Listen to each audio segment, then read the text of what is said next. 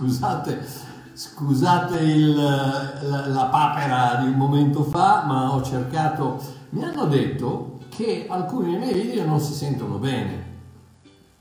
E allora ho cercato di fare una, un'accoppiata con due, con due computer, ma eh, evidentemente non si sentiva del tutto.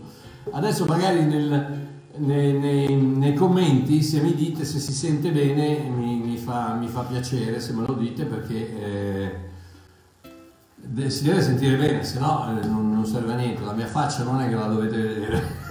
Dovete sentire quello che ho da dire. Eh, alleluia ok va bene allora. Buonasera buonasera pace grazie buonasera a tutti. Freddo in Sudafrica immagino caldo in Italia. Uh, Scusate, c'è un, un, amico dalla Sardegna che mi ricorda sempre del porceddu, il porceddu. Arrivo, arrivo, un momento, appena mi fanno partire, e qui è ancora tutto chiuso, gli aeroporti non, non, non funziona niente. Ok. Allora, eh, il, l'ultimo libro, i versetti storpiati. Allora, il penultimo che ho fatto era la Costituzione del credente, che sta, voi state, state, comprando molto bene, ricordatevi sempre che come vi ho detto i miei libri costano 10 euro, se però um, non ve li potete permettere fatemelo sapere, ve, mando, ve li mando gratis, ok? Uh, dovete soltanto farmelo sapere e chiederlo. Ho um, i versetti storpiati, l'ultimo libro che ho scritto, 40 menzogne del religionismo smascherate e quello che io chiamo religionismo è tutto quello che io credo che l'uomo cerchi di aggiungere all'opera completa, perfetta e totale della croce di Cristo. Quindi qualsiasi cosa che è aggiunta a quello che ha fatto il sangue di Cristo, la croce di Cristo, per me è religionismo ed è, ed è una cosa che, che, mi sta proprio sul, sul gozzo. Comunque, menzogna numero 3. Uh, Menzogna numero 3, sei stato salvato unicamente dalla morte di Gesù. Per quanto la dichiarazione che questa frase sia una menzogna possa sembrare provocatoria e totalmente sbagliata, è la pura verità. La morte di Gesù sulla croce non è il solo tramite che produce la salvezza.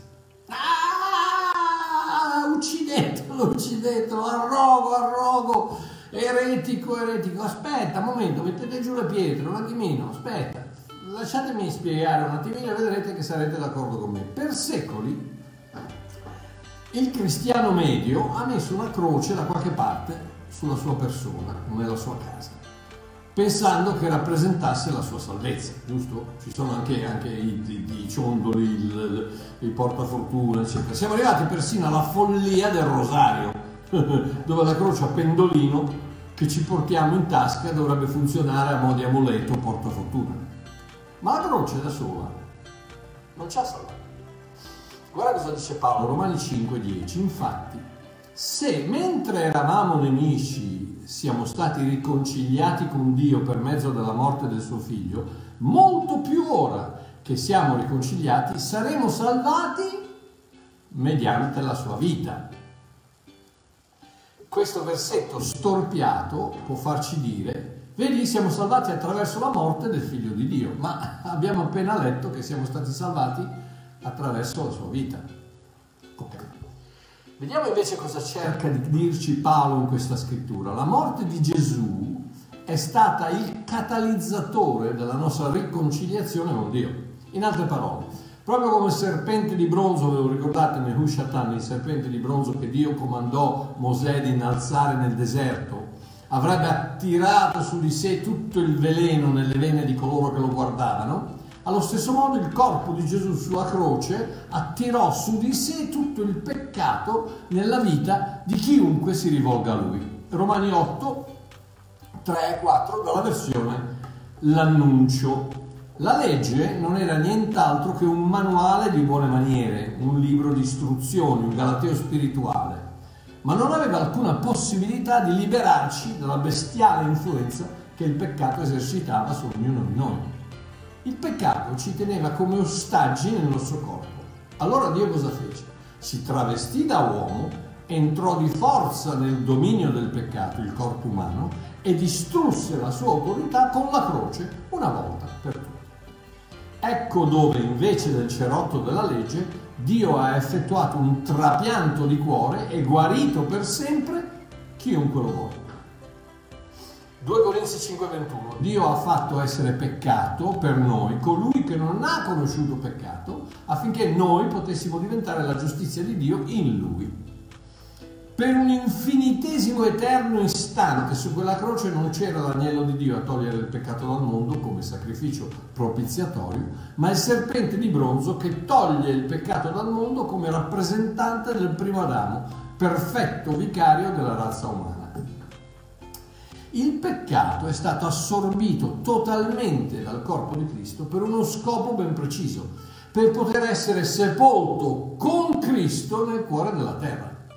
Sì, il mio peccato trasferito in Gesù è stato lasciato una volta per sempre nel, nel suolo maledetto da Dio in Genesi 3:17. Vi ricordate quando Adamo ha peccato che Dio non ha maledetto Adamo perché Adamo era stato già benedetto all'inizio e Dio non maledice qualcuno che ha già benedetto, ma ha maledetto il suolo, per quello che hai fatto il suolo da dove sei uscito verrà maledetto. Difatti il suolo da dove esce il corpo, la carne, qualsiasi cosa, le, le, le, eh, i fiori, eccetera. Voi, voi azzardatevi a non curare il giardino e naturalmente dal suolo cosa esce? Non escono i fiori, non escono le rose, le pettunie, i garofani e, e le orchidee, no, escono le erbacce.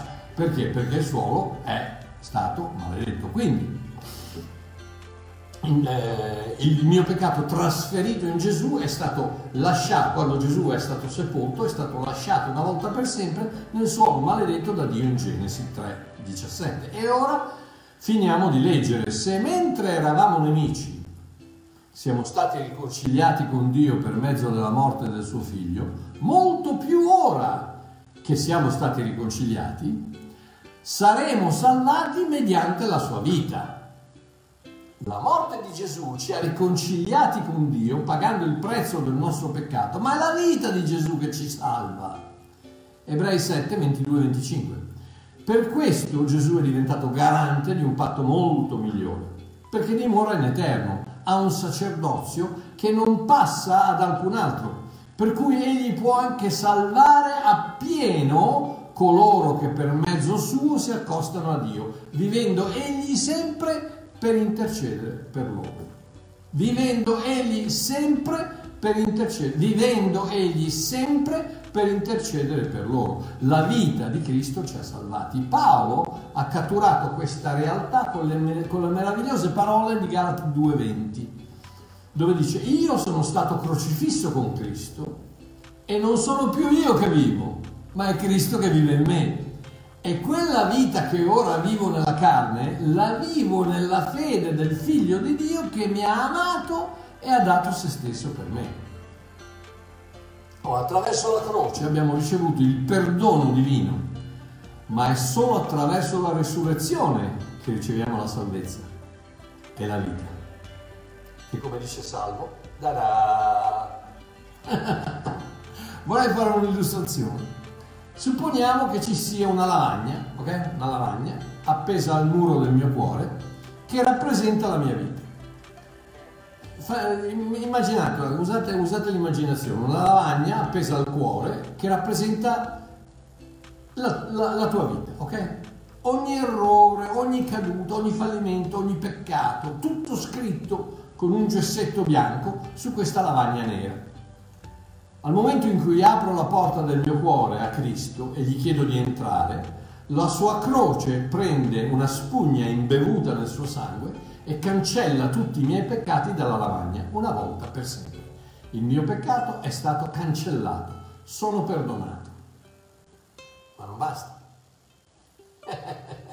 non basta. Gesù stesso prende la mia vecchia lavagna, la stacca dal muro del mio cuore, la polverizza, la seppellisce nel cuore della terra, dopodiché mi consegna una nuova lavagna perfettamente pulita e con un sorriso mi sussurra, tieni Mario, questa è la lavagna della mia vita e nessuno può scriverci sopra alcuna cosa, solo io. Questa adesso è la tua vita.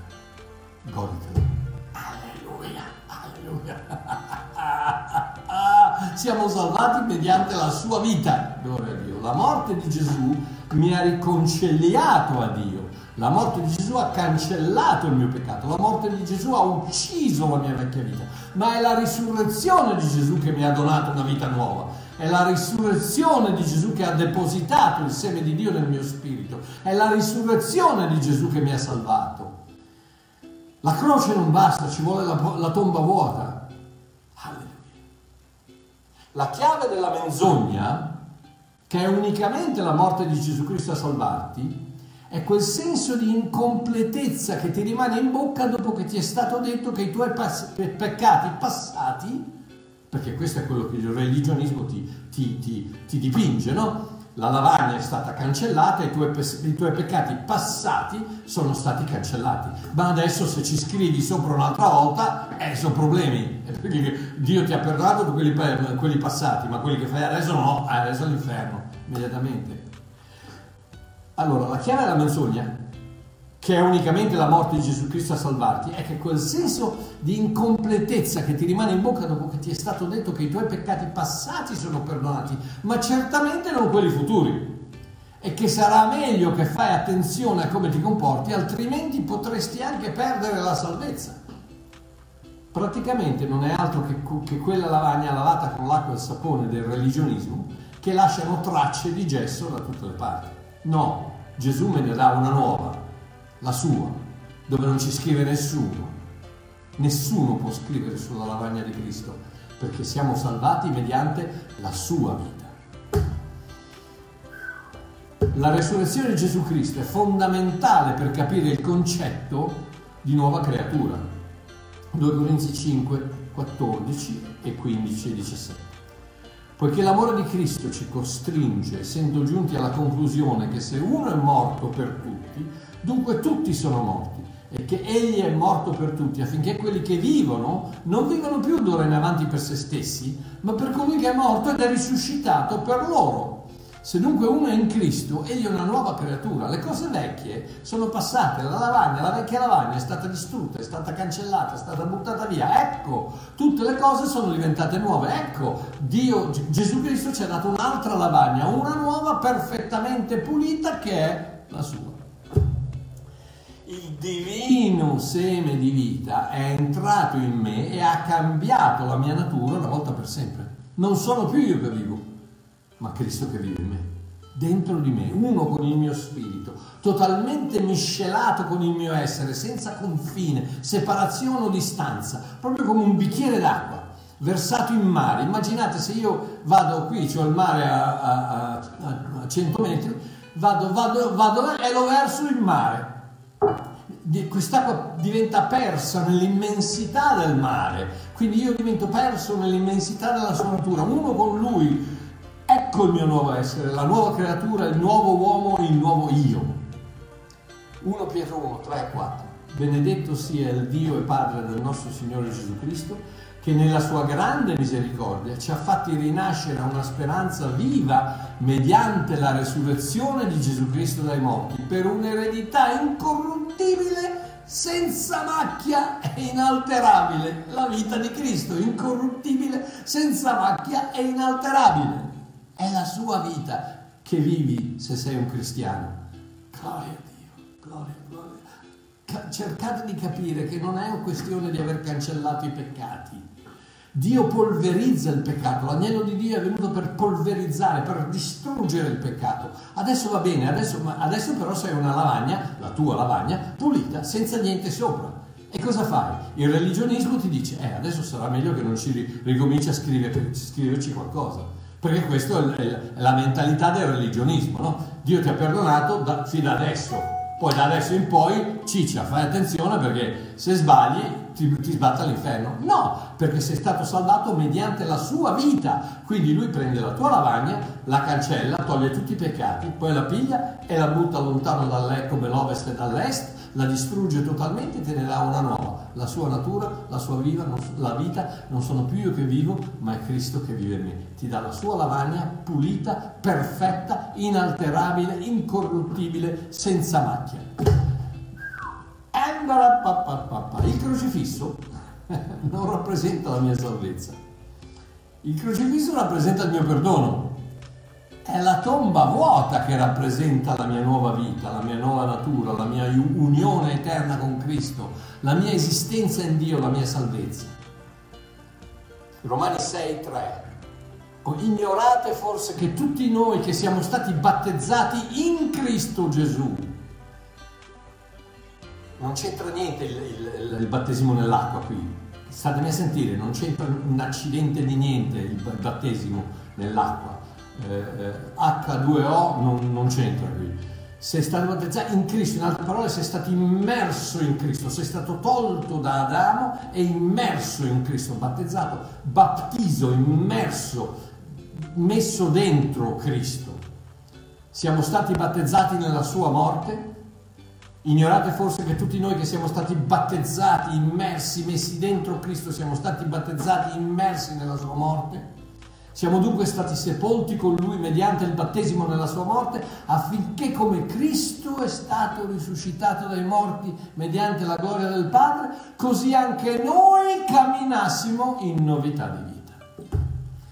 La lavagna è nuova, perfetta, inalterabile, intoccabile, senza macchia, è la lavagna di Gesù Cristo. L'importanza vitale di capire bene il concetto della risurrezione è evidenziata dall'Apostolo Paolo in 1 Corinzi 15, 16, 18. Paolo dice, ragazzi, se i morti non risuscitano, neppure Cristo è risuscitato. E se Cristo non è risuscitato, vana è la vostra fede. Voi siete ancora nei vostri peccati. Se abbiamo sperato in Cristo per questa vita soltanto, noi siamo i più miseri fra tutti gli uomini, ragazzi, è la risurrezione, è il cambiamento della vita, il cambiamento della natura, il cambiamento di quello che sei, non è, non è il pulire il peccato, non è il, non è il, il, il pulire la, la, la, lavagna, no, è il, distruggerla e dartene una nuova. Nati di nuovo, nuove creature, la vita di Cristo. Non sono più io che vivo, ma è Cristo che vive in me. La vita che riceviamo attraverso Gesù Cristo. È quella vita eterna di cui parla Giovanni 3,16. Dio ha tanto amato il mondo che ha dato il suo unigenito figliolo affinché chiunque crede in lui non perisca, ma abbia vita eterna. E l'ho detto tante volte. Eterno non è una cosa che incomincia da qui che non ha fine, no, eterno vuol dire che non ha fine e che non ha inizio e non c'è niente che non, questo non è immortale perché immortale è un qualcuno che nasce come Adamo. Adamo non era eterno Adamo era immortale ecco perché Dio ha dovuto toglierlo dal giardino perché se avesse mangiato dal frutto dell'albero della vita sarebbe diventato eterno eternamente perso, perduto eternamente staccato da Dio eternamente peccato eternamente eh, eh, morto e quindi ha dovuto toglierlo di lì perché non mangiasse il frutto dell'albero dell'eternità, della vita di Dio, che è eterna, l'unica vita che non ha inizio e non ha fine e che quindi è quel famoso segno dell'otto che non si ferma mai, che continua ad andare avanti perché non ha né inizio né fine. Quindi l'unica vita che non ha né inizio né fine è quella di Dio. Quindi quando la Bibbia ti dice che tu ricevi la vita eterna, non sono più io che vivo, vivo, ma è Cristo che vive È la sua vita, la sua lavagna, intoccabile, inalterabile, senza macchia, eterna, completa, perfetta, dall'inizio dei tempi alla fine dei tempi. Eternamente salvato, eternamente in Cristo, eternamente puro, eternamente immacolato, eternamente vivo.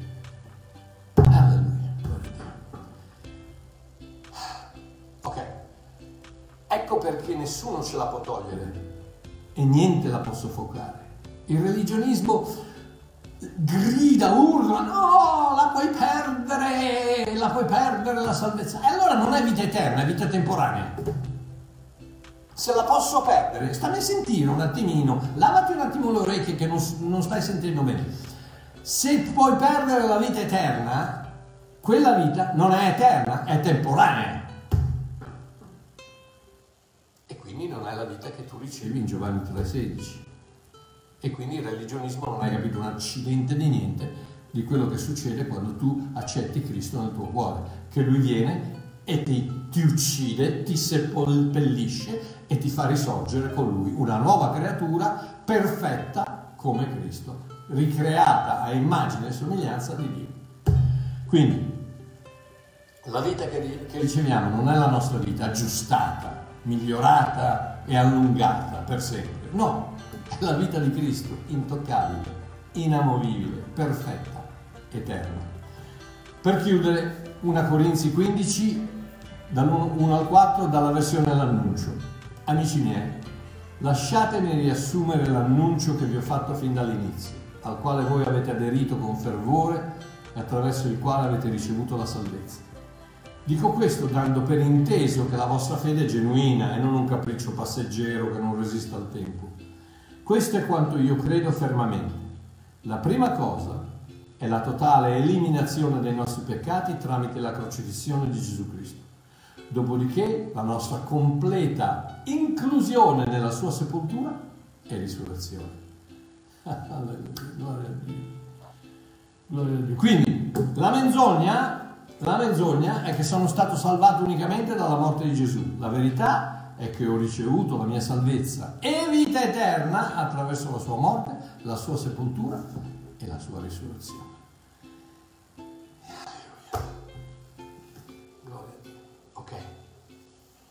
Se stasera hai visto questo video e chissà, magari è un po' complicato per te, sono le prime volte che vedi queste cose, ti chiedo scusa, ma i concetti sono semplici. Nasci, umanamente parlando, con la condanna a morte di Adamo.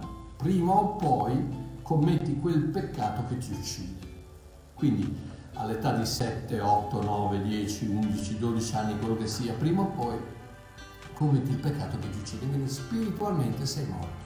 Non hai bisogno di una medicina, non hai bisogno di, di, di, un, di, un, libro di istruzioni, non hai bisogno della Bibbia, non hai bisogno, non hai bisogno di qualcuno che ti, ti, ti dia dei suggerimenti, hai bisogno di vita. Una persona morta non ha bisogno di pastiglie, non ha bisogno di cure, non ha bisogno di interventi chirurgici, ha bisogno di vita. E Gesù ha detto, sono venuto a portarvi vita e vita in abbondanza. Quindi, forse no, ancora non capisci bene, però dentro di te c'è un qualcosa che, che, che grida, sì, è vero, non ho quella vita di cui stai parlando Mario c'ho ancora forse ho quella lavagna, ancora forse sono andato, sono andato, andata a fare la confessione dal prete e ha, ha, ha pulito la lavagna con, con, la spugna, però mi sono rimasti tutti, tutti, tutto lo sporco sopra, ancora non mi sento pulita, ancora non mi sento... Vuoi buttarla via quella lavagna? Vuoi averne una nuova, intoccabile, in, in, in, incosabile, senza macchia? Senza, senza peccato, senza, senza, senza niente, perfetta, che è quella di Gesù Cristo, posso chiederti di fare questa preghiera e se la fai ti chiedo semplicemente mandami un messaggio o una mail o quello che sia e che voglio mandarti qualcosa. Ok? Eh, chiudete un attimino gli occhi giusto per eh, estraniarvi un attimino dal, dal, dal, dal dalle cose che vi circondano e dite questo, dite Dio Onnipotente, ancora non capisco tutto, ancora ho bisogno di comprendere, ma una cosa lo so, una cosa so, so che da solo non ce la faccio, so che da solo più che cercare di, di lavare e di espugnare quella lavagna non posso fare altro. Quindi ecco, ecco la lavagna del mio cuore. Ti chiedo di prenderla, di seppellirla, distruggerla, seppellirla, cancellarla, gettarla via lontana dall'est come dall'ovest e dall'est, una volta per sempre, e di darmene una nuova. Invoco il tuo nome e ti chiedo di darmi una vita nuova, la tua vita, la vita eterna. Ci credo, mi fido di te e da questo momento in poi mi dichiaro figlio, figlia di Dio per tutta l'eternità. Per grazia attraverso la fede, nel nome di Gesù. Amen. Amen, voglio bene, un abbraccione, ci vediamo forse domenica sera con Walter, vediamo cosa, cosa fa oggi a Napoli, eh, vediamo se ce la fa, se no, se no ci vediamo noi o ci vediamo mercoledì prossimo. Un abbraccione, ciao a tutti.